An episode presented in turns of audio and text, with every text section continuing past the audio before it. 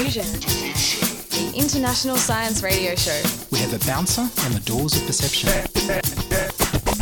The good, the bad, the ugly, It gets pretty exciting. the myths, the truths. Toxicology, Astroseismology. magnetism, the dark side. Genetically engineered potatoes. Planetoid. Planetoid. I love that word.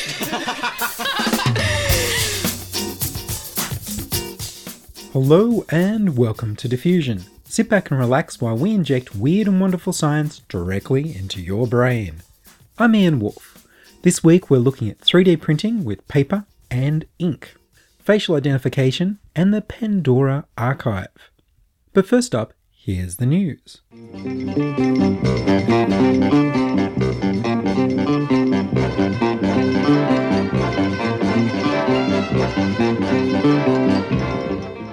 Preserved for the future, the National Library of Australia has a selective archive of historically important online documents, which will soon include diffusion.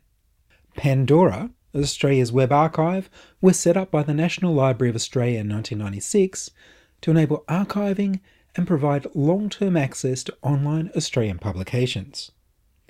Pandora stands for Preserving and Accessing Networked Documentary Resources of Australia. The Pandora archivists identify and archive online publications that they judge to be historically important Australian documents for future generations of Australia and to make them publicly available forever. Pandora researchers contact the creators to start an archive that will be properly preserved through the changing digital software and hardware of the future.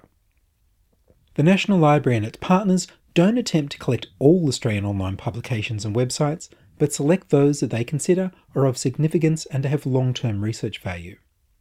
This is in contrast to the Wayback Machine of the non-profit Internet Archive in the USA, which is archiving the entire web. With Pandora, the Australian National Library collaborates with other libraries and archives in Australia. The National Library aims to archive titles of national significance, while the state libraries aim to archive those of state and regional significance. Screen Sound Australia takes responsibility for sites relating to music and film. The Australian War Memorial archives sites relating to the Australian military history, and the Australian Institute for Aboriginal and Torres Strait Islander Studies archives publications and websites of our Indigenous peoples. Each uses the Pandora archiving system, PANDAS, to contribute titles to the archive, which is located centrally at the National Library in Canberra.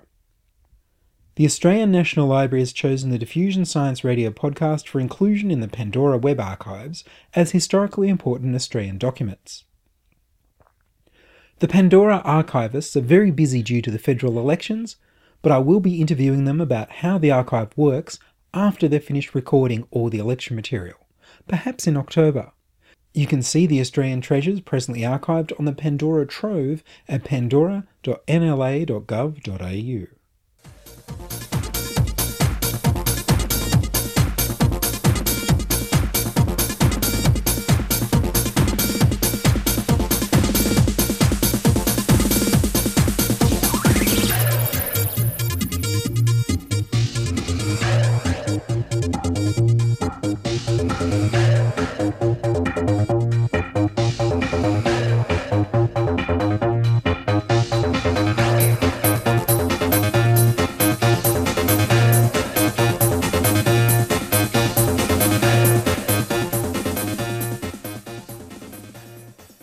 visited the offices of DGS 3D in Sydney, the sole channel of the Mcor 3D printer in the Southern Hemisphere. Mcor have invented a paper based 3D printer that prints photorealistic objects with paper, glue, and ink instead of plastic. As well as designing objects with computer aided design software, they use an Xbox Kinect to scan people and objects to print out little 3D photocopies. Imagine parents being able to scan their kids once a year to print out a little 3D statuette of how they're growing up in full colour. I spoke with Managing Director Connor Moore.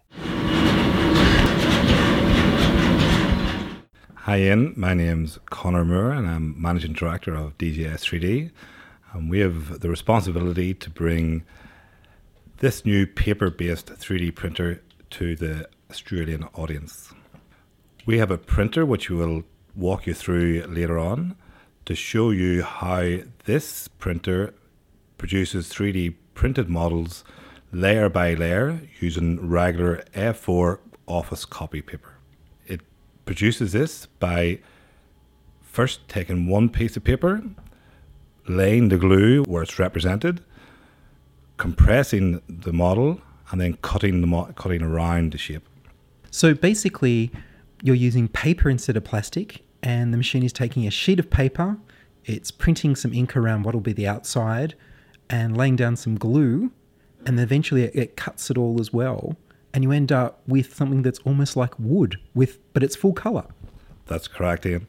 Uh, as the models you have seen, um, they are very tactile, they are very colourful, and as you say, as you say, they look and feel like pieces of wood. What stands this machine out and this technology against other 3D printers is the fact that it does use paper, which is an abundant source, and it is very low cost to produce. We are very impressed with its outcome. I'm very impressed with how low cost and how eco friendly and how office friendly this printer is. So is this the only sheet based 3D printer? That's correct. It's the only sheet based using a form of technology called SDL, selective deposition lamination. Um, it's an additive form of manufacturing, and as you'll see, it takes layer by layer, sheet by sheet, and brings us back to primary school where we're cutting and gluing, obviously in a more advanced state. Here's Jeff Hancock, CEO of DGS 3D, explaining how the Mcor Iris Paper 3D printer works from in front of the printer. Okay, with the iris, how it works is you have a paper stacker and it actually pulls the paper in, it glues the paper, presses it together, and then comes back and cuts the image out. And that does that on each individual page. And the inkjet printer actually talks to the 3D printer with ink. It does via a barcode. It actually prints on the 2D printing side of it. It prints a duplex image and puts a barcode along the edge so that when it comes into the iris, it actually reads the barcode, adjusts for the offsets of the paper, pulls the paper in, and glues and cuts.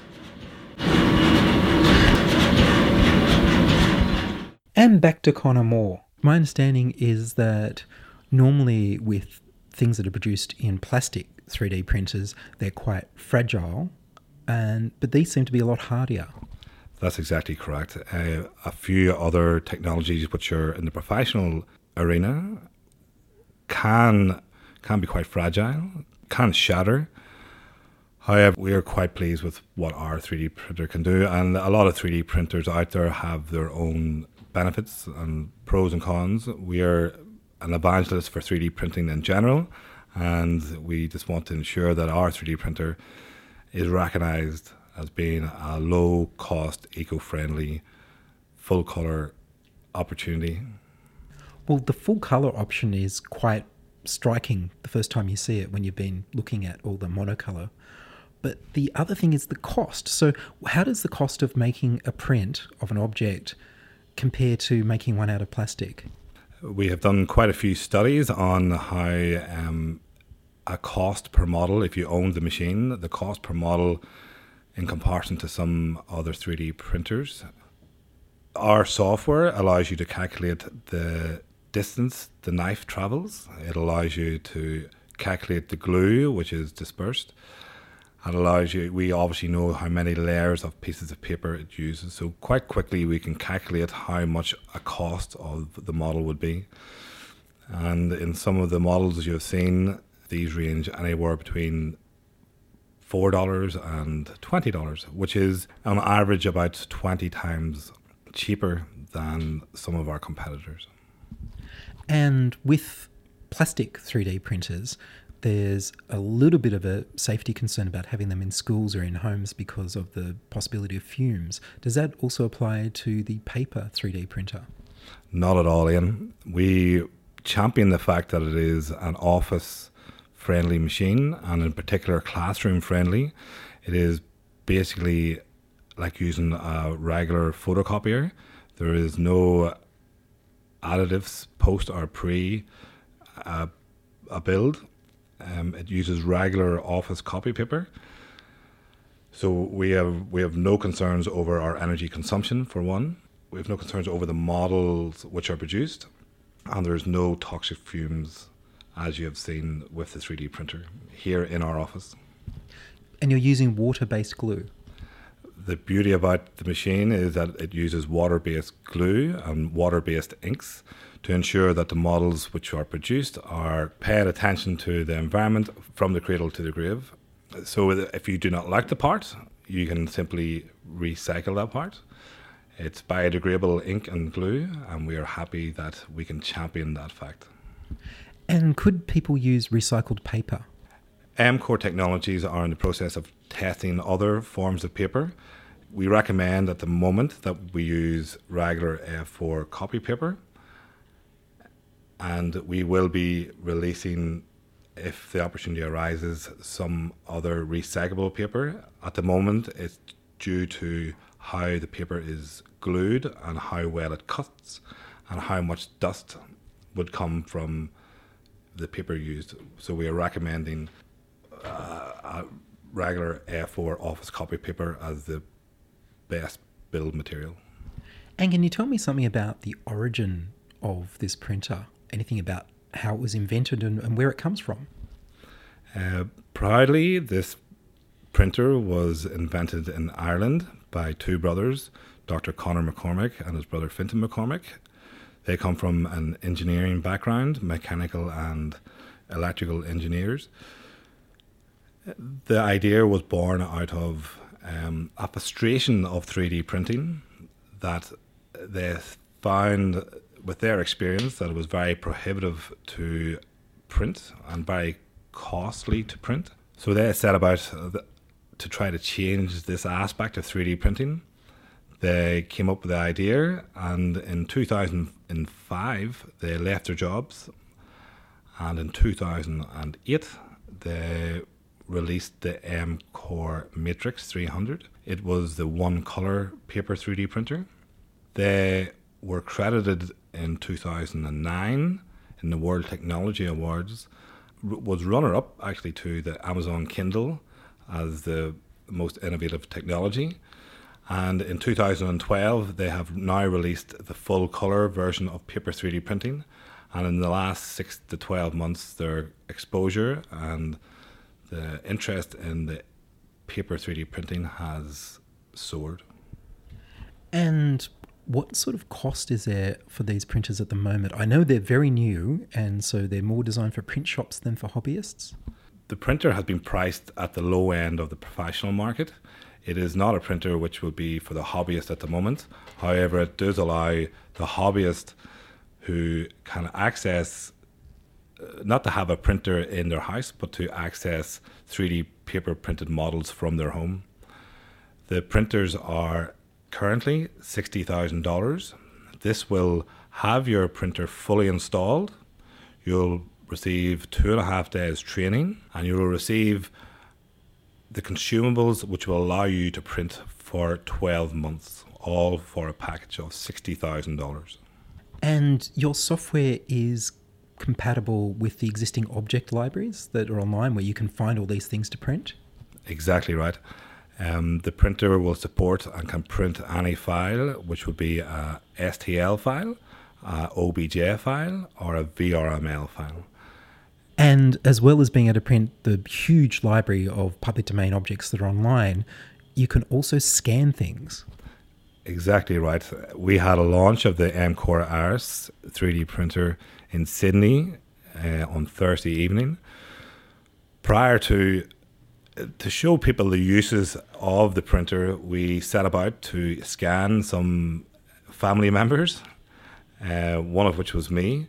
We bought an Xbox Kinect camera for $100 and we used a software called Skanect, which you can download from the internet. And uh, between the two items, we were able to produce some fantastic models, full color, the first ever in Australia, and I actually think maybe the first in the world to use these the Mcor Iris and the Skanect software to produce the models.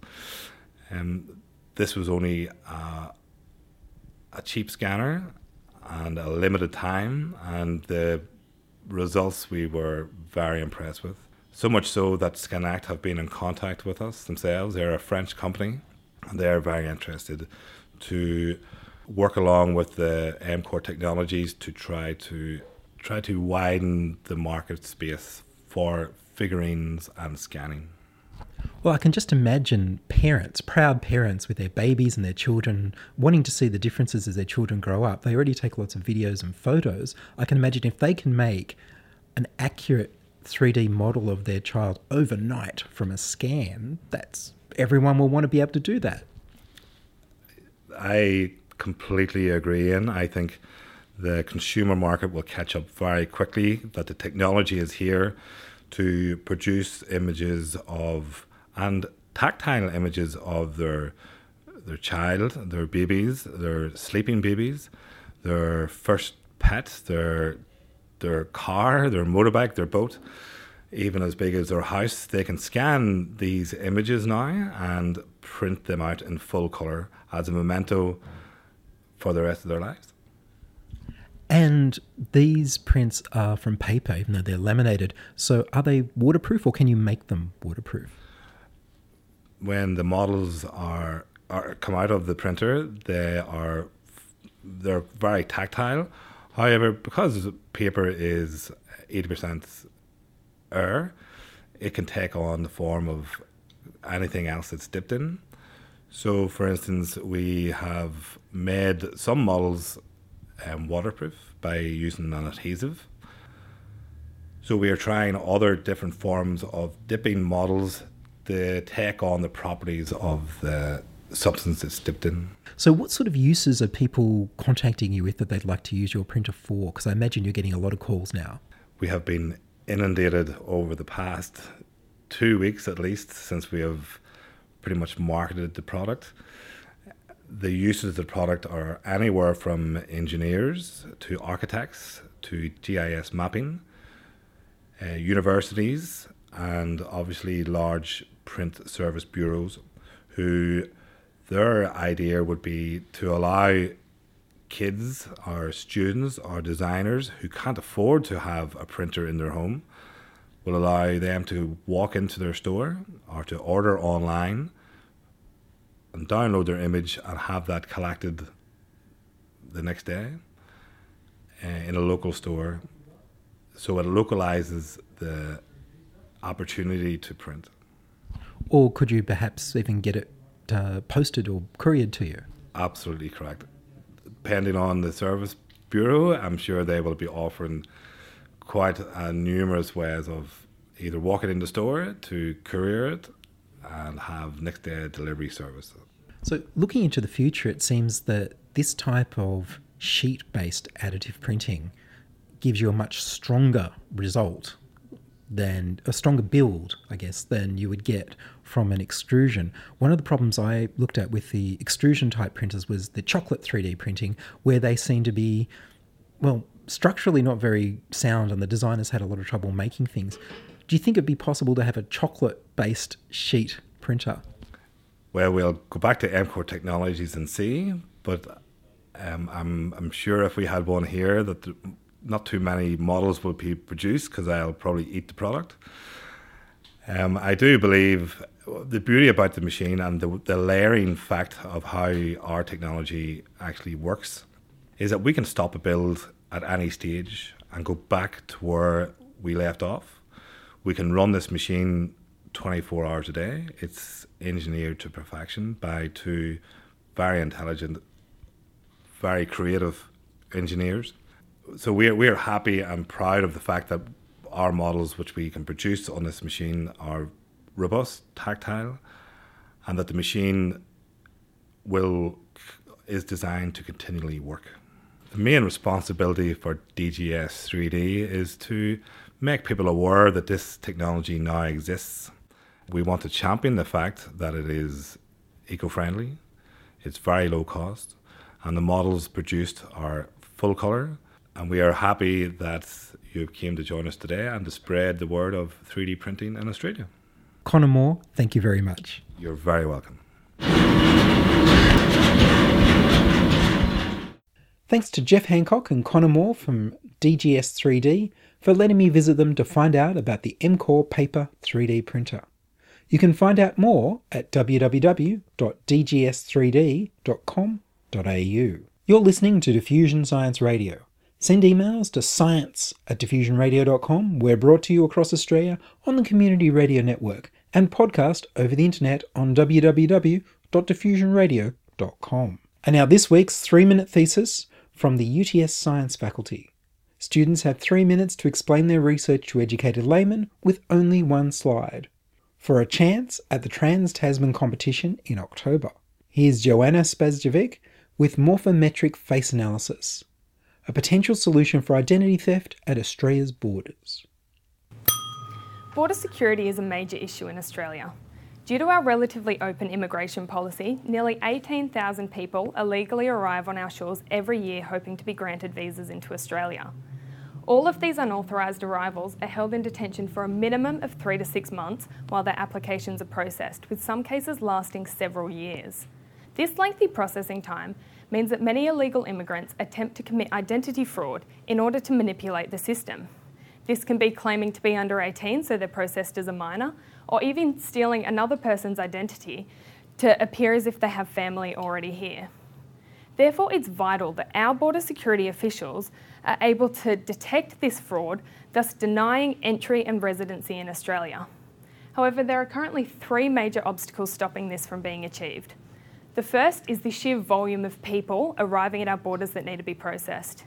The second is that currently the people in charge of performing identifications from facial images are not specially trained. Therefore, their analyses and their opinions of identity cannot go to court as evidence. In order to have an identification from a facial image taken to court as evidence, a face mapping analysis must be performed by one of the two face mapping experts recognised in Australia, and they must attend court to present their evidence. However, this is where the third obstacle arises. Even when a face mapping expert takes their analysis to court, they are limited to only stating the similarities and differences between two images. They're not allowed to conclude opinions of identity. Instead, it's left up to the judge or jurors, although they're not face mapping experts, to conclude final opinions of identity.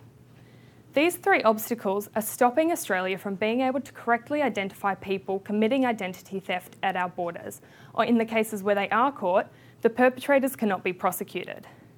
My research aims to overcome these obstacles by developing a standardised face mapping protocol that can be fully supported by a database of population statistics of individuality.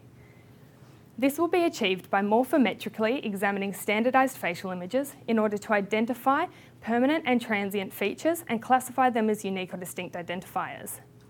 At the same time, the analytical process I am developing to examine the images will be refined, standardised and tested. I will also investigate the use of novel identification techniques, such as looking at facial expressions like the smile to determine if they can enhance the individuality of a face. Altogether, these results will ensure that conclusions of identity achieved by face mapping experts will be admissible as identification evidence in court.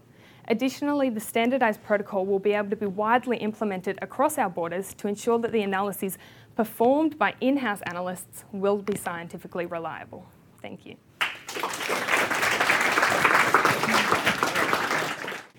The, the thefts and the thievers in the place, yes. Does the analysis involve uh, goods of software, or is it uh, just a training provided to, to the custom officers? It, yeah, it'll be, well, a combination. The first, you have to be able to train them how to do it themselves because you can't take software to court, like biometric systems that we have at our airports. The results they get can't go to court as evidence. So the first step is training the actual people how to do it, and then from that, you can also develop software to try and microphones down. So the final decision belongs to people, to, yeah. to a person? Or yeah, well, at the moment, the people making the decisions can't go to court either. There's only two people in Australia that can go to court to conclude.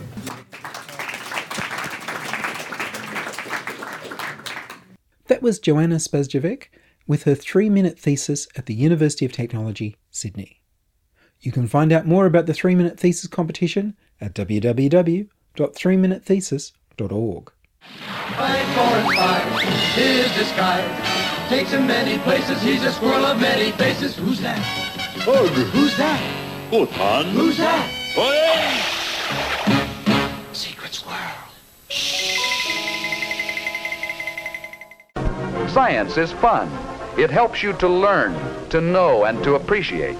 When you study science, you may go on field trips you discover the marvelous interrelationships between all living things. You learn to read the history of the earth as it is written in rocks and fossils. You find out what makes things tick.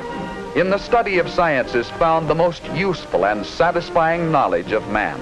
Study science because you will find in the study of science a richer, more rewarding life. And that's all from us this week on Diffusion. Would you like to join us? We need more people contributing stories to Diffusion. You can send your contributions, opinions, congratulations, standing ovations, gasps of amazement, and helpful suggestions to science at diffusionradio.com. That's science at diffusionradio.com. And please do send me an email so I know you're listening and you'd like to hear more episodes. A big thank you to the people who did email recently. Please like our Facebook page and leave a comment. I produce Diffusion, which is broadcast around Australia on the Community Radio Network and syndicated on the American National Science Foundation's Science 360 internet radio station. Ask your local radio station to broadcast Diffusion.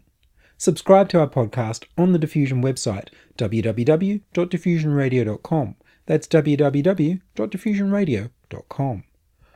I'm Ian Wolfe. Join us inside your audio device of choice for more science wondering next week on Diffusion Science Radio.